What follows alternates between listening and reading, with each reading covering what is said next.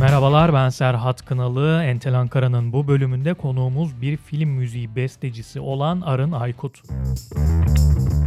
Sadece film müziği bestecisi dediğime bakmayın aynı zamanda piyanist, aynı zamanda orkestra şefi. Zaten iyi bir film müziği bestecisi olmak için geçilmesi gereken aşamalarmış hep bunlar. Oldukça meşakkatli bir eğitim süreci anlayacağınız. Şunu da belirteyim Ankara Devlet Tiyatrosu'nda 12 öfkeli oyunu var biliyorsunuz. Bu oyunun ödüllü müzikleri de kendisine ait. Şimdi ben sözü fazla uzatmıyorum. Arın Bey'in podcast'te farklı disiplinlerin önemli noktalarına değindiğini belirtip sözü kendisine bırakıyorum. Ankara'da kaç yılınız geçti? Ankara'da olmak seçim miydi yoksa zorunluluk mu? Neredeyse 30 yıllık doğma büyüme Ankaralıyım. Buna pek seçim ya da zorunluluk tam denemez sanırım. Ankara'da doğdum ve her zaman Ankara'yı çok severek büyüdüm. Elbette ailemin hayatlarını orada kurması sebebiyle otomatik gerçekleşse de bu durumdan hep çok memnun oldum. Başka şehirlere kısa süreli tatile veya iş için gittiğimde de bir süre sonra hep Ankara'yı aradım, arıyorum. Klişe ama önemli bir soru yöneltelim. Müziğe olan tutkunuz nasıl başladı? Enstrümanınız en başından beri piyano muydu? Müziğe olan tutkum da içerisine doğduğum aile sebebiyle oluştu. Babam Tamer Aykut Ankara Operası'ndan da çok daha yeni emekli olan bir solist sanatçı. Tenor kendisi. E, hayatımın bir kısmının Ankara'da geçmemesinin sebebi de Antalya Operası'nda kurucu müdürlük yaptığı bir 3 yıl sebebiyle şehirden ayrılmıştık ben küçükken. Ben sahnelerde, kulislerde, provalarda sanatçıların arasında büyüdüm. Dolayısıyla bunun hedef ve tutku olarak bana yerleşmesi de çok küçük yaşta olmuş olsa gerek. Hatta bir VHS kaset var ben doğduktan hemen sonra babam ellerime bakıp resmen piyanist eli diyor şaka yoluyla. Ben küçük yaşlarda piyano çalmaya, çalmaya çalışmaya başlayınca bunun okulu var istersen dedi ailem. Konservatuarı kastederek. Sonra ben bayağı üsteleyerek yani beni çalıştırmalarını istedim. Babamdan beni çalıştırmasını istedim. Beni okul sınavlarına babam hazırladı. O sırada da piyano çalıyordum şöyle böyle bir seviyede. Ankara Devlet Konservatuarı giriş sınavında bir Mozart sonat bir bölümü çalınca o zaman jüriste sağ olsun piyano bölümüne aldı beni. Bütün maceram orta birinci sınıfta öyle başladı. Kardeşim için de geçerli bu durum. O da hem opera sanatçısı bir baba, muhteşem resim çizen bir anne, piyanist bir abiyle büyüdü. Şimdi Berlin'de viola alanında lisans eğitimini alıyor. Sürekli o da başarılarıyla bizleri gururlandırıyor sağ olsun. Hem Türkiye'deki hem de yurt dışındaki kurumlarda eğitimler aldınız. Yurt içi ve yurt dışındaki eğitimleriniz arasında belirgin farklar var mıydı? Hızlı bir özet geçeyim burada. Biraz karışık gelebilir çünkü dinleyicilere. Ee, ben Hacettepe Üniversitesi Ankara Devlet Konservatuarı piyano bölümünü bitirdim. Ardından aynı kurumda orkestra şefliği master eğitimi aldım 3 sene. Tüm bu sürede de bir sene Prag'da piyano, bir sene de Varşova'da, e, Polonya'da Chopin Üniversitesi'nde e, şeflik eğitimi aldım. Şu anda da Londra'da hem film müziği besteciliği yapıyorum hem de bu alanda ikinci yüksek lisansımı yapıyorum. E, muhtemelen siz bu podcast yayınladığınızda da tez yazıyor olacağım yine. Uzun, yorucu ama çok zevkli bir eğitim hayatım var kısaca. Öyle söyleyebilirim. E, yurt içi ve yurt dışı eğitimleri arasında elbette farklar var. Ancak temelinde her okulun kendine has bir yapısı ve güçlü olduğu yön yatıyor kanaatimce. Yani dolayısıyla böyle tam tepeden bakıp yurt dışı okulları bizim okullardan daha iyi deyip konuyu kapatmak çok yersiz. Yani ben eğitim aldığım okulların hepsini kendi açımdan çok yararlı ve kaliteli görüyorum. E, ama böyle eleştirel bir karşılaştırma yapacak olursam Avrupa okullarında liyakatin daha yüksek olması sebebiyle hocaların daha dinamik, böyle işin içinden üretken ve iyi eğitimcilerden oluştuğunu söylemek isterim. Bu da ister istemez sizi eğitimini aldığınız e, dünyaya daha çok hazırlıyor, daha hızlı hazırlıyor. Türkiye'deki eğitim sürelerinin yarısı sürelerde belki de çok daha donanımlı olma ihtimaliniz artıyor yurt dışında. Yani bizim kurumlarda doktorayı öğrenci almakla başlayan tüm akademik girişlerde böyle liyakatsiz kişiler tarafından yapılan anlamsız sınavlar olduğu sürece bu fark açılarak devam edecek tabii. Onu söylemek lazım. Kariyerinizde dönüm noktası olarak gördüğünüz aşamalar var mı? İrili ufaklı birkaç nokta var hayatımda dönüm noktası diyebileceğim. İlki Ankara Devlet Konservatuvarı'nda çocukluğumu geçirmek. Bir kere bu müthiş bir deneyim. Eğer birkaç sene önce beş evlerdeki okulumuzu yıkıp yerle bir etmeselerdi, yani ileride ben de çocuğumu alıp bak ben böyle güzel bir okulda okudum diyebilecektim. Ancak bunu da elimizden aldılar maalesef. İlk şansım okulum. İkinci şansım piyano edebiyatı dersimdir. Ee, o dersi almaya başladı, başladığımdan beri yani o, o dersin içeriğinin güzelliğinden dolayı böyle bir anda ben ne güzel bir iş yapıyorum, ne güzel bir eğitim alıyorum. Ya ben demiştim kendi kendime o zaman hatırlıyorum. Yani lise 3'tüm galiba. Dolayısıyla sevgi ve saygılarımı gönderiyorum Diler hocama. Prag'da eğitim aldığım sene hayatıma inanılmaz bir katkı yapmıştır. Hatta orada karar vermiştim film müziği bestecisi olmaya. Bir de Londra'ya ilk gelişim elbette. Böyle hayal ve hedeflerimin yeniden yüklendiği çok büyük bir çabanın sonunda gelen zaferdi benim için. Ve o sebeple böyle şey gibi, böyle reset atılmış telefon gibi hızlandı hayatım bir anda. Londra'ya film scoring master yapmaya geldiğimde. Böyle tabii performanslar, böyle başarılı bir şeyin karşılığını almak, ödüller ve benzeri gibi durumlarda da elbette çeşitli dönüm noktalarına doğru yönlendiriyor hayat beni. Hissediyorum yani. Farklı disiplinlerde başarılı işlere imza atıyorsunuz. Hepsine ayrı ayrı değinmek yerine karşılaştırmalı sorular soralım. Şöyle ki orkestra karşısında olmak mı yoksa prodüksiyon masasında sabahlamak mı? Şef ve besteci e, yönünüzdeki sizi tatmin eden zorluklar neler? Şimdi bu soruya tertemiz bir cevap veriyorum hazırsanız. Cevap stüdyoda sabahladıktan sonra orkestra karşısında olmak. Yani şimdi beni şöyle düşünün. E, akla gelen bir melodiden veya fikirden başlayan herhangi bir macerayı platformda dinleyicilerle veya izleyicilerle buluşturana kadar ki tüm aşamaların eğitimini tek tek aldım. Yani bir besteci olarak işte fikir üretip, piyanist olarak bunu icra edip, müzik prodüktörlüğü ve işte aranje orkestrasyon becerileriyle stüdyoda bunu bambaşka bir hale getirip, bunu notaya döküp, orkestrayı yöneterek stüdyoda kaydedip, sonra dönüp prodüksiyon masasından geçirip, tekrar bir hazır hale getirip, teslim edip, Sonra belki bunu orkestra yöneterek bir konserde tekrar icra edebilir. Yani bunların hepsi. Yani A'dan Z'ye bir macera anlayacağınız. Bir film müziği bestecisi 3 aşağı 5 yukarı bu eğitimlerden geçiyor genelde. O sebeple böyle çok çok genç film müziği bestecisi görmezsiniz. Yani şöyle bir düşündüğünüzde. Çünkü bu koca eğitim için gençliğin tamamı gerekiyor. Biz de bu bedeli ödedik diyelim. Şimdi artık tadını çıkartmak, güzel projelerle üretim yapma, keyfini yaşama zamanı umuyorum. Boş bir gününüzde Ankara'yı yaşamak isteseydiniz neler yapar, hangi güzergahları kullanırdınız? Şu an Londra'da yaşadığım için oradan girelim konuya. Dolayısıyla Ankara'ya Esenboğa'dan başlıyorum. Hemen Batı kente evime, mahalleme gidiyorum. Ee, oradan ilk önce Bahçelievlere geliyorum. Ee, üçüncü, dördüncü, yedinci ve sekizinci caddeyle muhtemelen böyle uzun saatler bir hasret gideriyorum. Yani şayet yıkılmasaydı Beşevler'deki okuluma da giderdim tabii.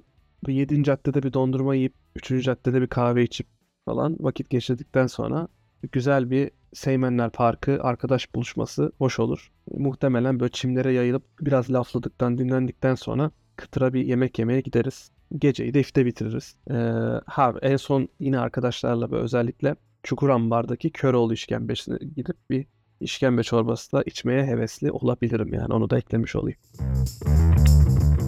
Tiyatro oyununa beste yapmak, film müziği bestelemekten nedenli farklı? Hatta karşılaştırmayı özele indirelim. Ödüllü işleriniz olan 12 Öfkeli oyununun ve Now kısa filminin beste süreçlerinden bahseder misiniz? Bu zor bir soru. Çünkü ne 12 Öfkeli geleneksel bir tiyatro oyunu ne de Now bildiğimiz anlamda bir kısa film. Ee, biz 12 Öfkeli'de sevgili arkadaşım Dengin Ceyhan'la birlikte yaptık müzikleri. Ee, benim özellikle üstüne uğraştığım konsept 12 jüri üyesine ait müzikteki 12 tonu ayrı ayrı kullanmak üzerineydi. Kısmen de becerdim. Sanırım ödül biraz da ona gelmiş oldu. Teksti de daha matematiksel olarak böyle notalara zemin hazırlaması açısından e, kullanmaya çalıştım. Biraz deneysel işler yaptım kısacası.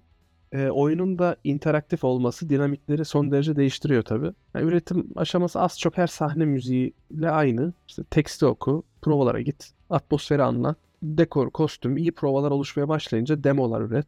Yönetmenle şekillendir. İşte sahnede müzikleri dene. Giriş çıkışlara göre süreleri ayarla. Genel provalar sırasında müzikleri final hale getir. Son böyle bir iki provada da sahnede tekrar dinle, post prodüksiyon ayarlamalarını yap, teslim et. Yani süreç bu şekilde e, tiyatro için. Now balerin bir arkadaşımın yönetmenliğini yaptığı, bir diğer balerin arkadaşımın da dansçı olarak performans gösterdiği bir, bir e, dans filmi. Zaten Göte Enstitüsü'nün Sinema Dans Filmleri Festivali için yapılmış bir projeydi. Ha ama ondan önce şöyle bir durum var. Belki şimdi müzik yazıldı. işte o müziğe göre koreografi yapıldı ve dans filmi çekildi gibi düşünseniz de tam tersi uygulandı bizim projede. Ben koreografisi bitmiş post prodüksiyon aşamasında bir dans filmine göre müzik yazdım. Dolayısıyla hani amaç karedeki balerinin her hareketini, ruh halini, mimiklerini, jestlerini yaptığı her şeyi analiz etmekti. Ona göre müzik yazmaktı sonradan. Elbette yönetmenin de yönlendirmesiyle e, stüdyoya girip filmi izleyerek besteledim. Bu, bu sebeple de bildiğimiz anlamda bir kısa film değil Now filmi. Sağ olsunlar festival bünyesinde seyirci özel ödülü aldı o projede. O projede kurgu yapan e, sevgili Emrullah Özcan'la yıllar sonra yeniden buluştuk. Daha iki hafta önce. Yeni filmine e, müzikler yazacağım büyük keyifle, büyük ihtimal.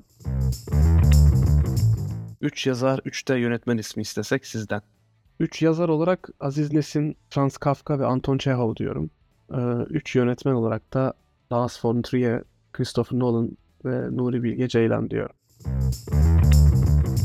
Sizdeki yeri ayrı olan müzisyenleri sormak istiyoruz. Fakat kategorilere ayırırsak daha iyi olacak. Sizdeki yeri ayrı olan klasik müzik bestecileri kimler? Ee, yeri ayrı olan piyanistler kimler? Yeri ayrı olan film, dizi müziği bestecileri kimler?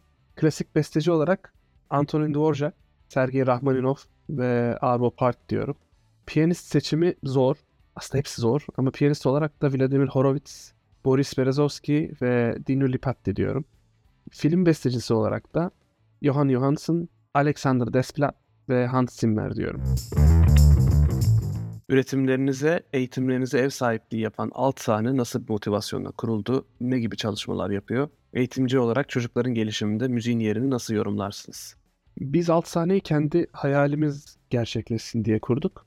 Kendimize ait bir yerimiz, bir sahnemiz, bir stüdyomuz, bir eğitim verebileceğimiz sınıflarımızın olduğu böyle bir sanat merkezi hayali kurduk. Sonra bunu gerçekleştirdik. Ben artık Londra'da olan bir üyesi olarak size bunu anlattığım sırada alt sahnede Nazım Hikmet anısına konser veriliyor mesela şu an. Yani uzaktan da olsa beni çok gururlandırıyor yarattığımız bu güzel mekan.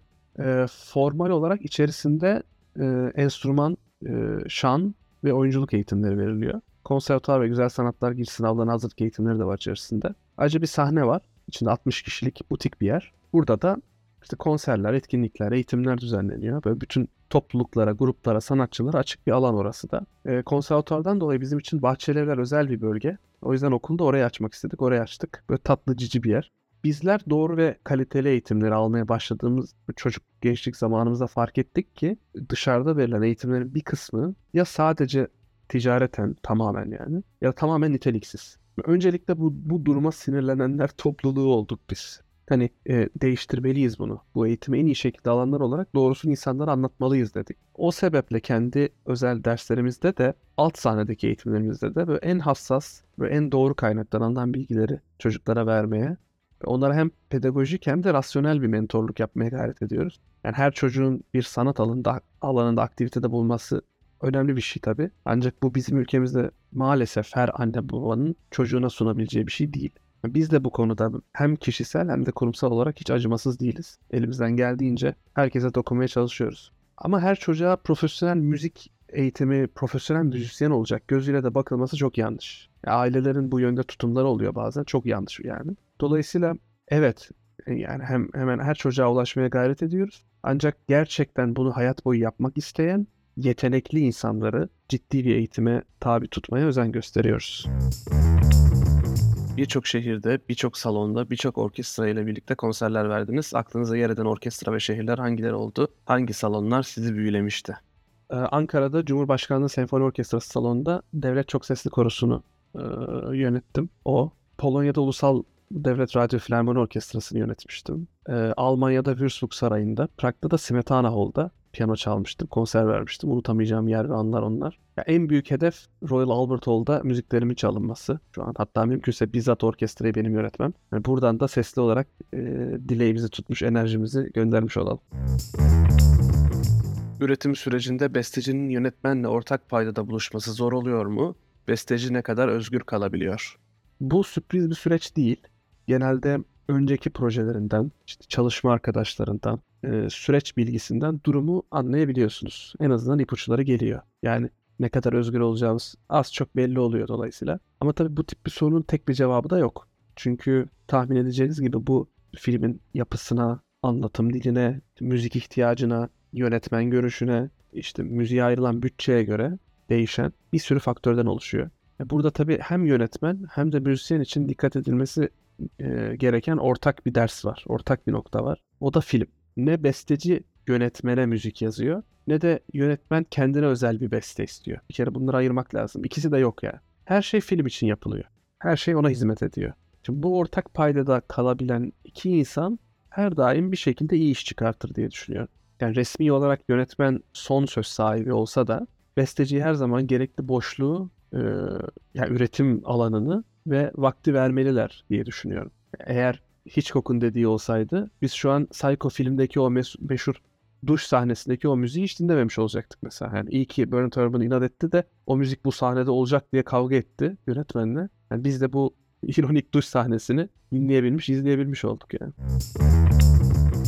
Etkileyici bulduğunuz, aklınıza ilk gelen dizi ve filmler hangileri? Ee, film olarak Leon, Interstellar ve Schindler'in Listesi diyorum. Dizi olarak da The Crown, Breaking Bad ve Sherlock diyorum. BBC yapımı olan Sherlock dizisi diyorum. Ben büyük bir Harry Potter fanıyım bu arada. Yani hayatımın her yerinde izi var. Bu sebeple onu bu listeye almıyorum ama belirtmeden de geçmiyorum. Yani böyle Londra'da film ve televizyon müziği besteciliği yapıyor olmamın faktörlerinden birisi de budur. Onu da söylemiş olayım. Aynı soruyu kitaplar için soralım. Duygu ve düşüncelerinizi şekillendiren başlıca kitaplar hangileriydi? Ee, kitap olarak Paulo Coelho'nun Simyacı kitabını ve Eric von Danke'nin Tanrıların Arabaları kitabını söylemek istiyorum. Son sözleri tamamen size bırakıyoruz. Ankara'ya dair, üretimlerinize dair neler söylemek istersiniz? Geçen sene sonunda gittim Ankara'ya en son. Özledim artık tabii. Yazın hasret gidermek için sabırsızlanıyorum. Her Ankara'ya gidişimin sağlıklı, başarılarla dolu, böyle ailemin, sevdiklerimin sağlığının yerinde olduğu ve yani sadece mutlu anılar yaratmak için olmasını diliyorum. Bu güzel fırsat için sizlere de çok teşekkür ederim. Hep birlikte mutlu ve sağlıklı zamanlarda yine böyle güzel sebep, başarı ve projelerle tekrar buluşmak dileğiyle herkese sevgi ve saygılarımı sunuyorum. Hoşçakalın. Oldukça verimli bir soru cevap oldu. Katılımı için çok teşekkür ediyorum Arın Aykut'a. Entel Ankara podcastleri ise farklı dallardan konuklarıyla devam edecek. Görüşmek üzere.